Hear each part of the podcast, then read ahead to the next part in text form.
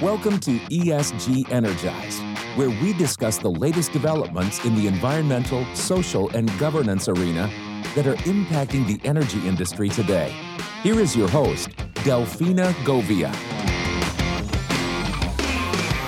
This is Delfina Govia, the Chief Sustainability Officer for FRAC, a global logistics provider with an unflinching commitment to sustainability and E S G, and where we are collaborating with our customers and our suppliers to deliver innovative, sustainable supply chain solutions.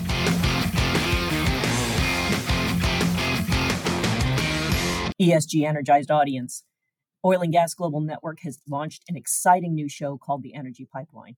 It is hosted by the fabulous Jordan Yates and co-hosted by representatives from Caterpillar, a company that has been supplying mission-critical equipment to our industry for as long as I can remember.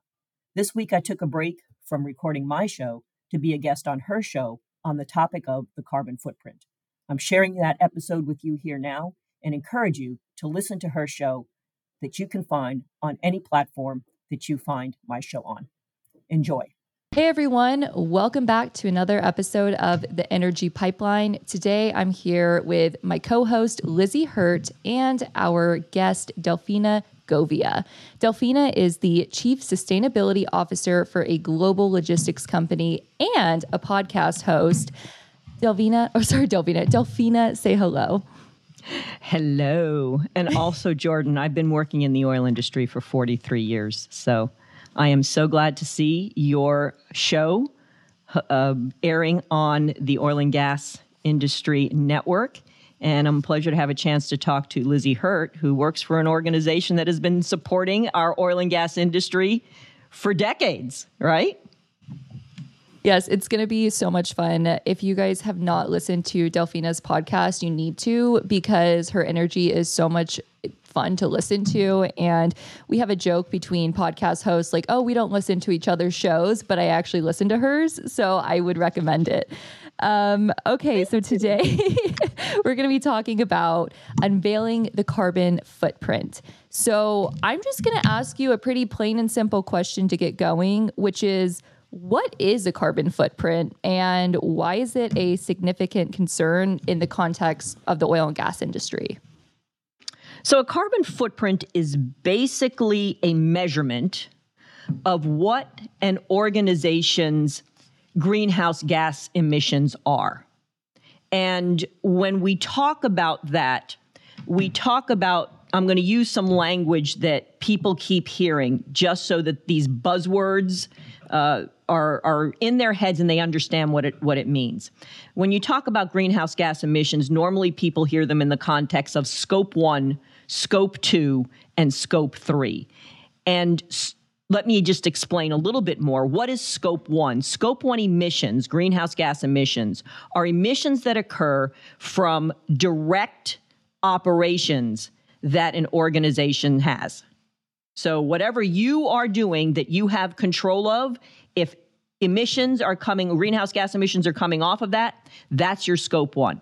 Scope two is emissions that are created by the source of power that you are consuming. So if I, in my home, to make it really simple, if I'm buying natural gas from my home from the utility company here in Houston, Texas, and they use a fossil fuel to power that utility, to create that energy, that scope two emissions is my scope two emissions for a company. So when a company buys energy, however that energy is produced, that's your scope two emissions. And scope three is anything that happens within your supply chain that is then once more removed. As an example, if I am a company and I am purchasing transportation services, and that trucking company that is delivering transportation services for me is driving down the road and their trucks are emitting carbon dioxide into the air, that would be scope three emissions. So scope one, scope two, scope three, add those all together, and that's your carbon footprint.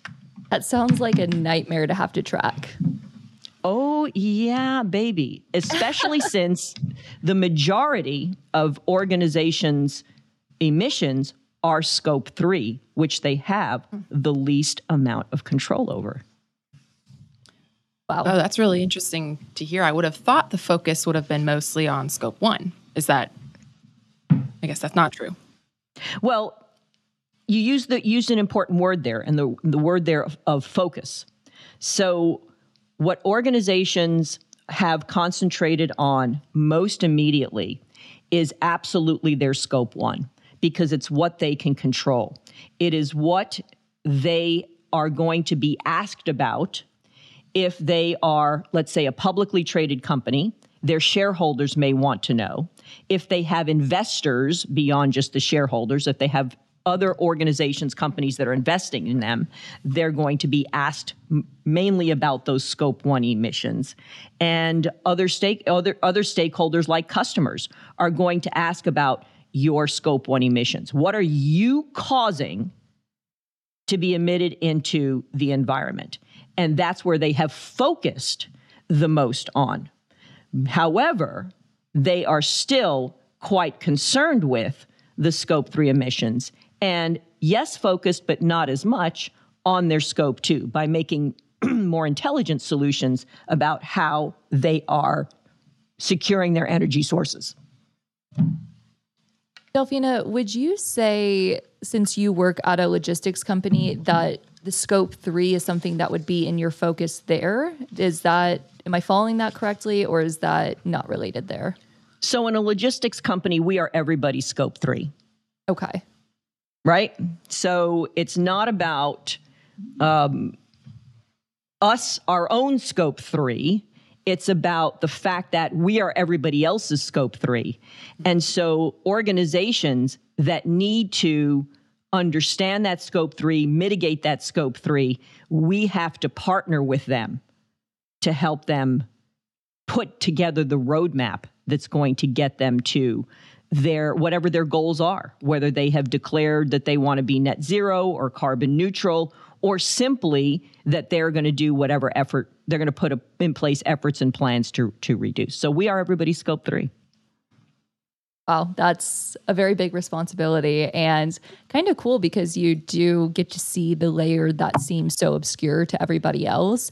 So I imagine that your views on sustainability and, you know, the, the coined term of energy transition is a bit more knowledgeable than the common person, considering the fact that you do look at every layer of it. Um, what would you say when we are addressing the term of energy transition, is that typically looking at all three layers or all three scopes? Or Absolutely. Is, okay. Could you explain like how this transition's actually affecting those on the different levels? Sure. Um, so we, let me, let me go back to the scope two and the scope three emissions. Scope two is, the majority of it is how organizations procure their energy source, right? So let's go back to power plants. Power plants have uh, are powered by a number of things. Uh, natural gas, fossil fuels, coal, uh, nuclear, right? That's how they're powered. And to be able to reduce emissions, to be able to have an energy transition, what it means there is to find renewable energy sources that can feed into the production of power, of energy, of utilities, and not just not just uh, electricity, but you know um, uh, steam that is used in industrial processes. Uh, hydropower is an example of a way of a renewable energy source. Solar is a renewable energy source. Uh, wind, a renewable energy source, using that to power the production of electricity instead of the, what are considered dirtier options, is a big focus in the energy transition, transitioning away from dirtier fuels, non-renewable fuels, to renewable fuels. Then in scope three, what we are looking at is, especially if we're talking about the, the energy transition, the energy industry, we're looking primarily at the transportation space and what renewable s- sources can be applied in transportation. Unfortunately, you don't have solar-powered trucks, right? Not yet. You don't have solar-powered cars, but we're talking about electric vehicles, right, that are running off of an electric battery, which is stored energy, as opposed to using gasoline in your in in your vehicle, right? Same thing with ships. In ships, where we, we have a huge move towards new ships coming online using L N G as a source of fuel.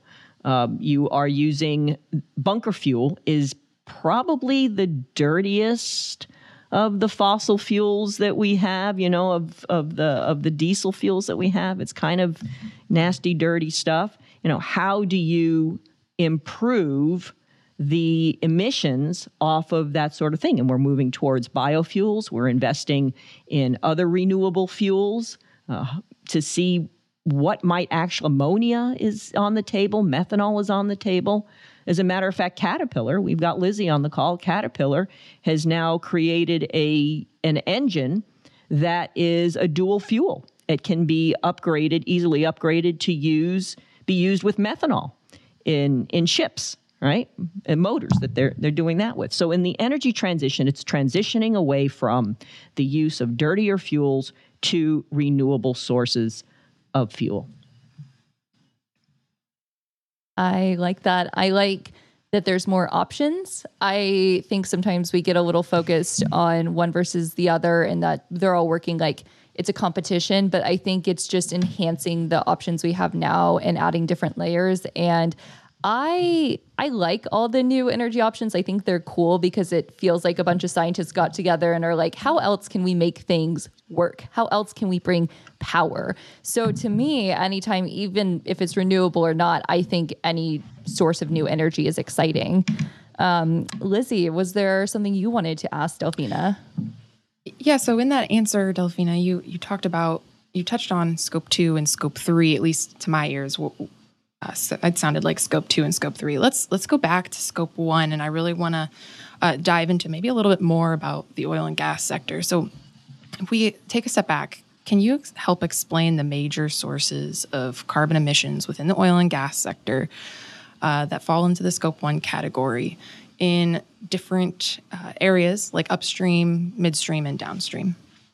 Absolutely. So first, before I, I answer that question directly, I'm going to... to to make this comment.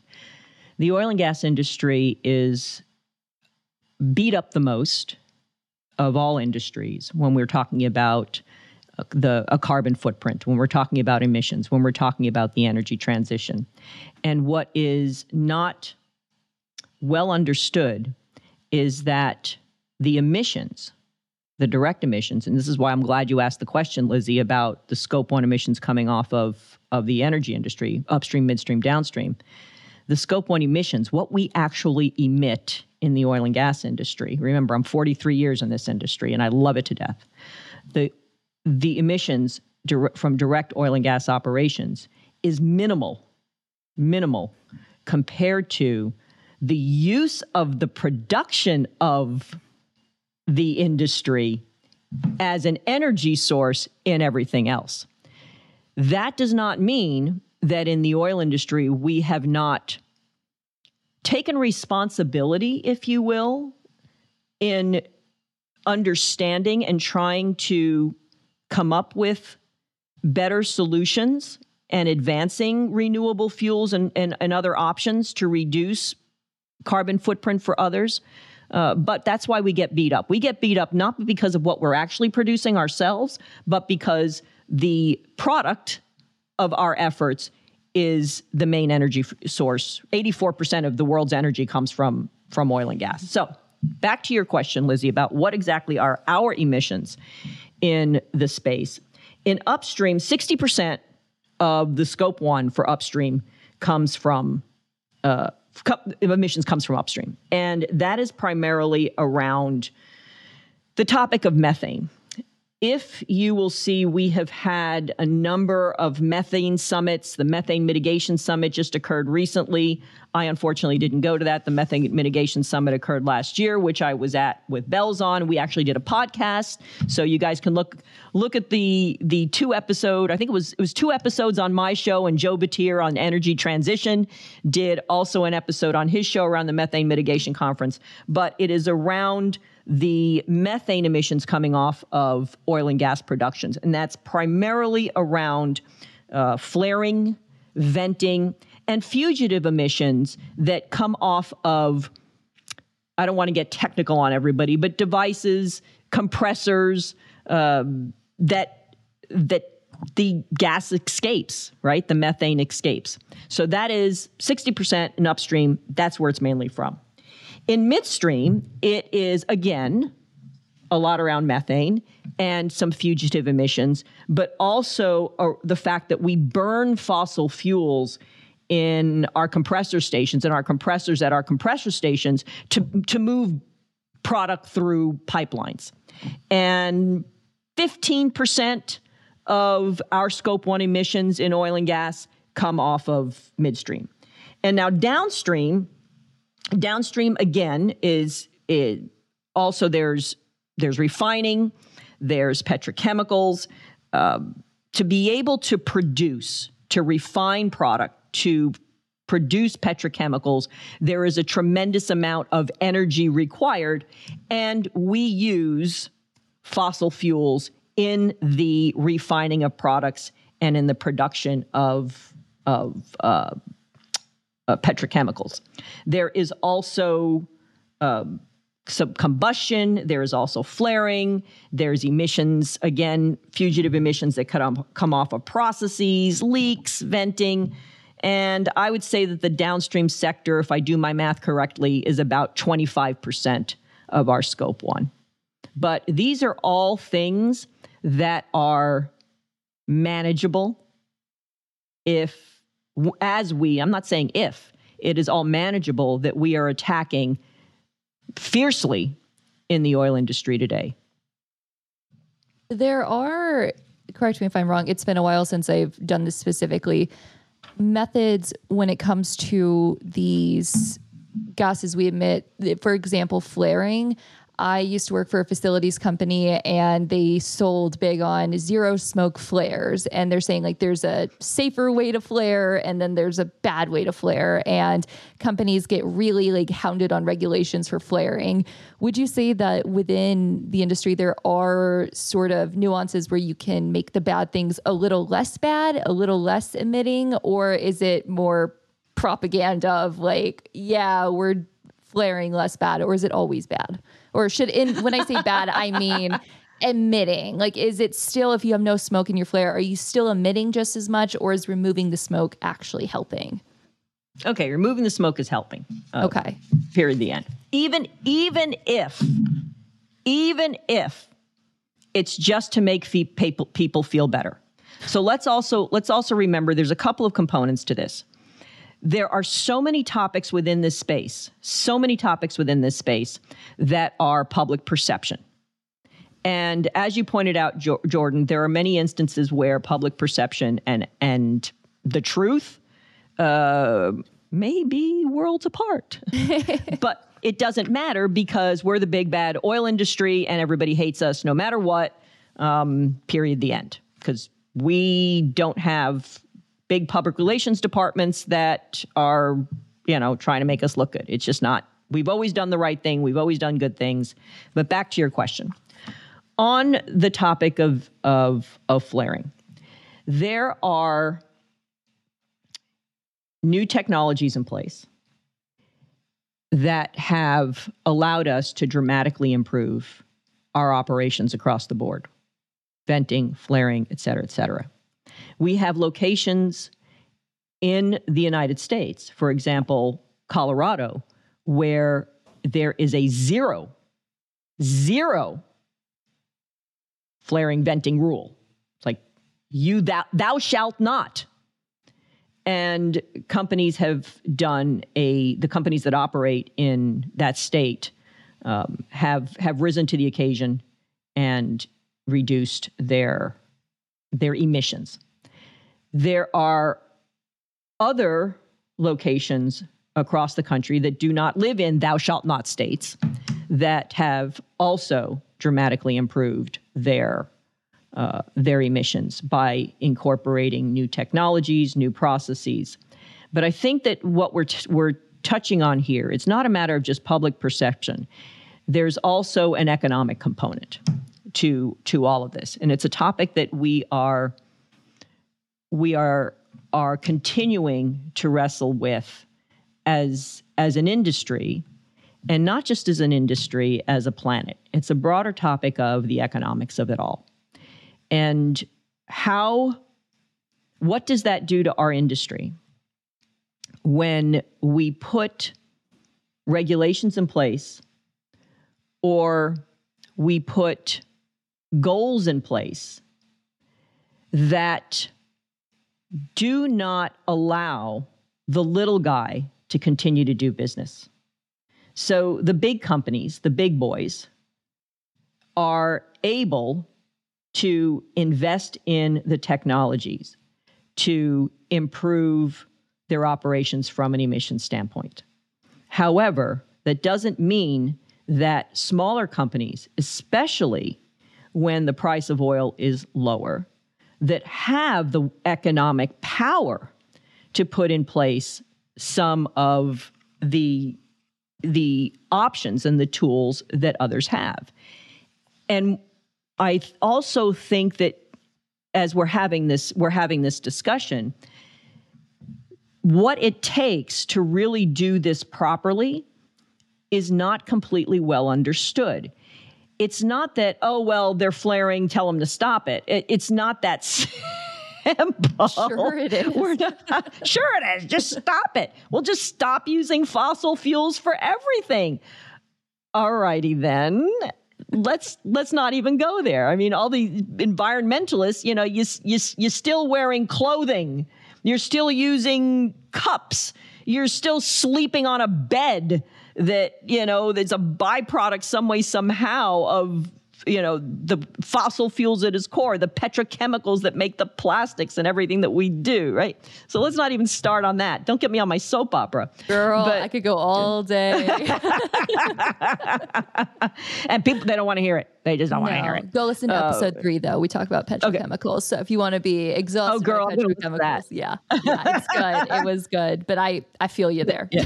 yeah. So it's there's there's a whole other aspect to this. And I don't, again, I talk about the the lack of public relations within the oil industry, that it's just not a forte of ours. Our forte is doing the most difficult thing known to man. What we do every single day in the oil industry, okay, my listeners out there, shut up. You've heard me say this before. We, what we do every single day in the oil industry is harder than putting a man on the moon. It is more difficult than putting a man on the moon.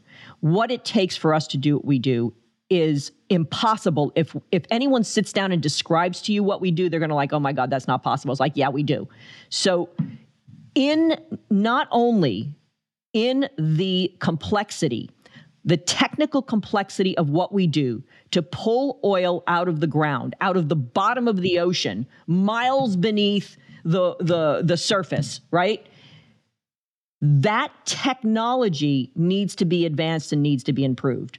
And there are numerous efforts that are exterior to the oil industry, but inside the oil industry, we're improving technologies to be able to do do uh, more with combating uh, uh, G H G emissions, climate change.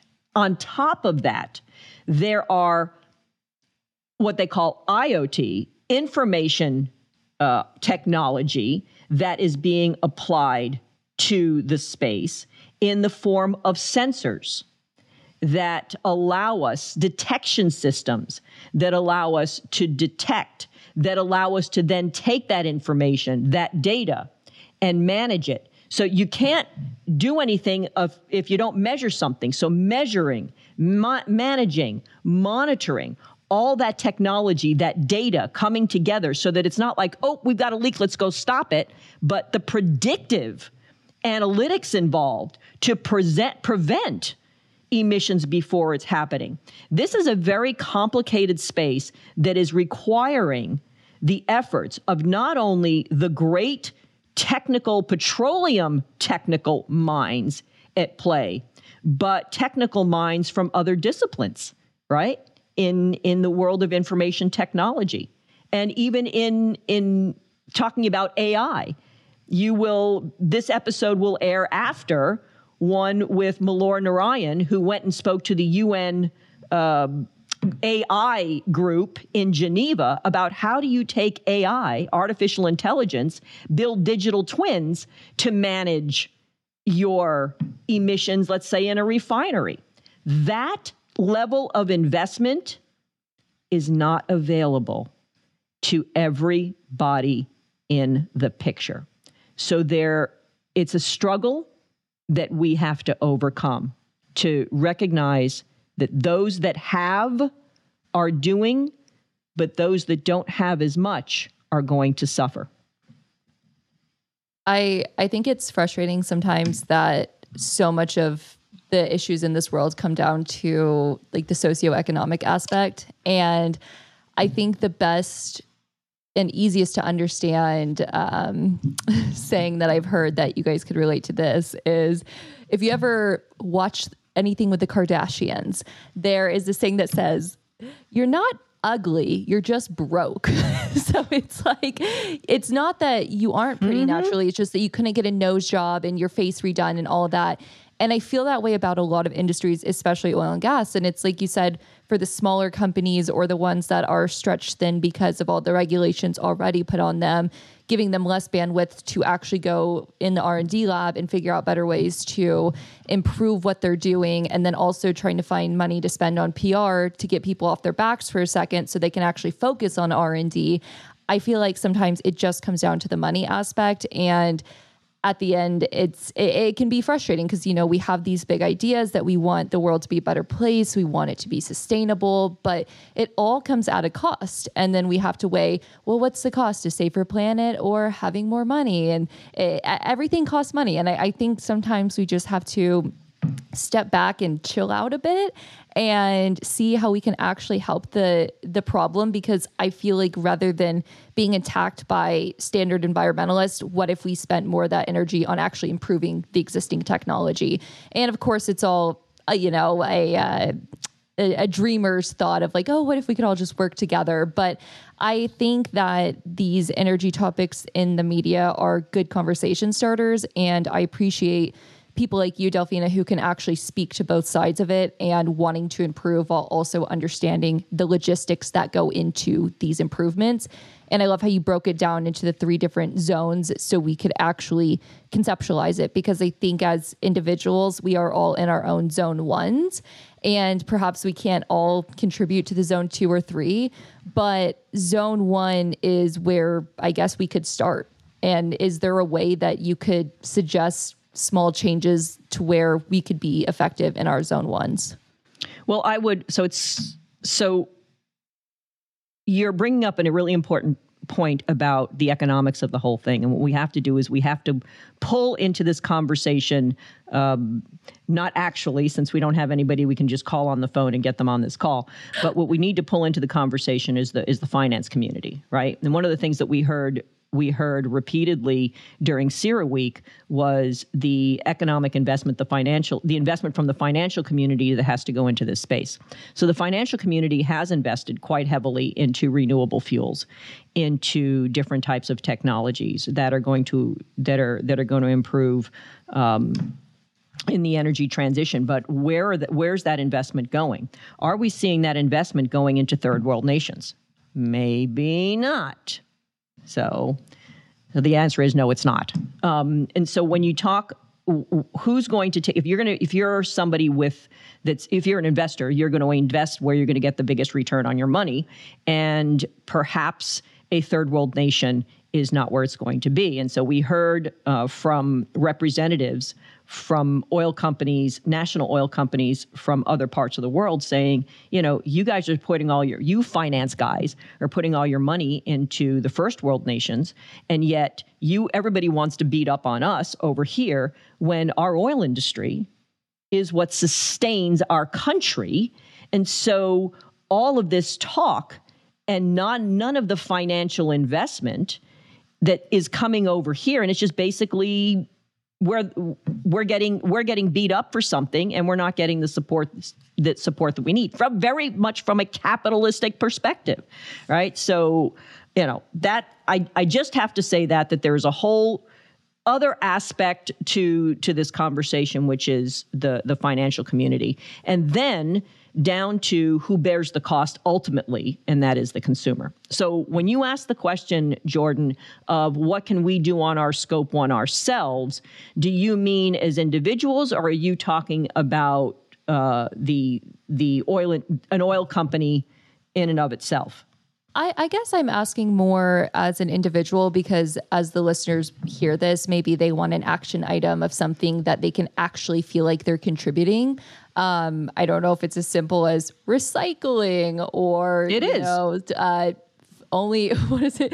If it's yellow, let it mellow. If it's brown, flush it down. I read that in a book when I was in like elementary school, and it stuck with right. me. I, I have to admit I don't do that, but um, I, I've heard it's effective. Is is there well, anything that you would say on a personal level that we could do that you would say is very effective?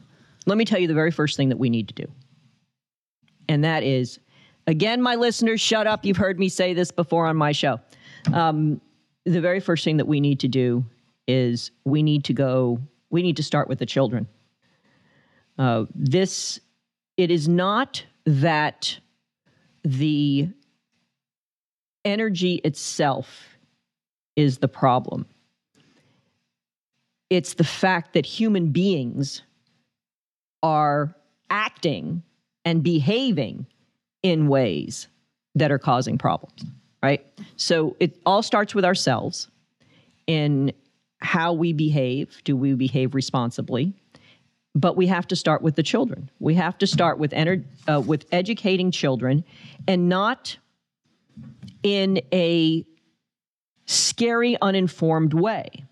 So an organization that I showcase on my show is called CELF, Children's Education Literacy Foundation. Okay, Lisa, I know I probably messed that up, but it's CELF, C E L F.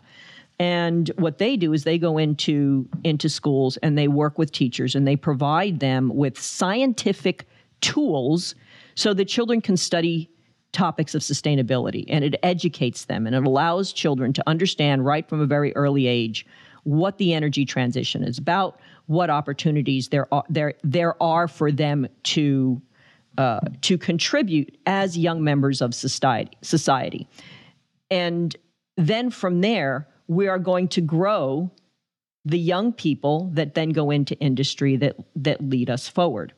And then from an individual perspective is we need to stop pointing fingers, stop arguing, and figure out ways that we can have open and honest dialogues and work together. And then, yes, take personal responsibility. Do I personally recommend that everybody go out and buy an electric vehicle? No, I don't. I, we're not going to get on that topic. And it's and it has nothing to do with the fact that I've worked in the oil industry for forty-three years and I still want everybody to buy gasoline, or that my fact that my child is graduating with a petroleum engineering degree next year, right? So it has nothing to do with that. I have my own issue with electric vehicles and batteries and the whole infrastructure. It is having, we as individuals need to have intelligent conversations, because as citizens of the United States of America, we need to understand what our lawmakers are talking about, what they're doing, what they're putting in place. And hopefully, as a society, we can ask for the governmental support that we really truly need to advance. And also remember how incredibly privileged we are in this country, and that things that make sense in our heads here do not make sense for people in other parts of the world that have no options. So let's really truly be good global citizen, global citizens. Insert slow clap. Lizzie, how do you feel about all of this? I know we're getting close to our time. I'd love to hear your thoughts and any remaining questions you have for Delfina. Yeah, I, I like, you made a lot of really good points there, Delfina. And I honestly liked hearing about the the CELF, C E L F organization, you know, targeting children, getting them to think about that, because, you know, even from me trying to get kids excited about STEM, you know, you got to go to the, the, the, the level of, you got to get the kids excited, you know, getting more women in engineering. You know, that's a twenty-year long problem type deal. So I think that's great as with a sustainability standpoint, going and like targeting Uh, getting children to think about that. I think that's a really, really great point. Um, no, I think that's pretty, pretty, pretty good, Jordan. I know. I feel like sometimes I don't even actually need questions because Delfina, you get to so many good points on your own. And that's why I love having podcasters on my podcast, because they understand how to formulate it all on their own. So it's, it's wonderful. I, I liked having you as a guest. It was very exciting. And I don't know if it's because my air conditioning's really low or because you've been inspiring me, but I keep getting the chills. So it's it's been fun. Um, Delfina, one last question. Before we started, you were giving us tips or recommendations of other good podcast episodes that touched on some of these subjects. Could you plug those for the listeners now and tell them what they should listen to if they want to hear more on this discussion? So I...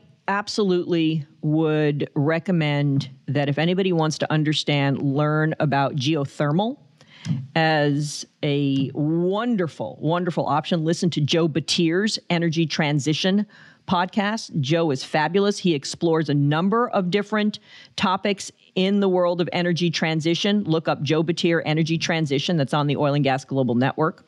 Um, Elena Mel- Melkert from who does our Upstream podcast. She's also a good source.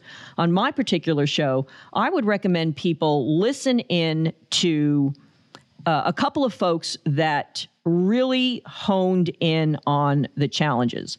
The first one would be listen to Jane Stricker, who is the executive director of HETI, Houston Energy Transition Initiative. Houston Energy Transition Initiative is part of the Greater Houston Partnership, and it is focused on all that we need to do as an industry, bringing people together to continue to promote the fact that we are the we are here in Houston, Texas, the energy transition capital of the world. Listen to Jane, get involved with HETI uh, is another recommendation. And then I would also listen to my other show with Cosma Banzaki, who is the Senior Vice President of Strategy and Sustainability for Siemens Energy.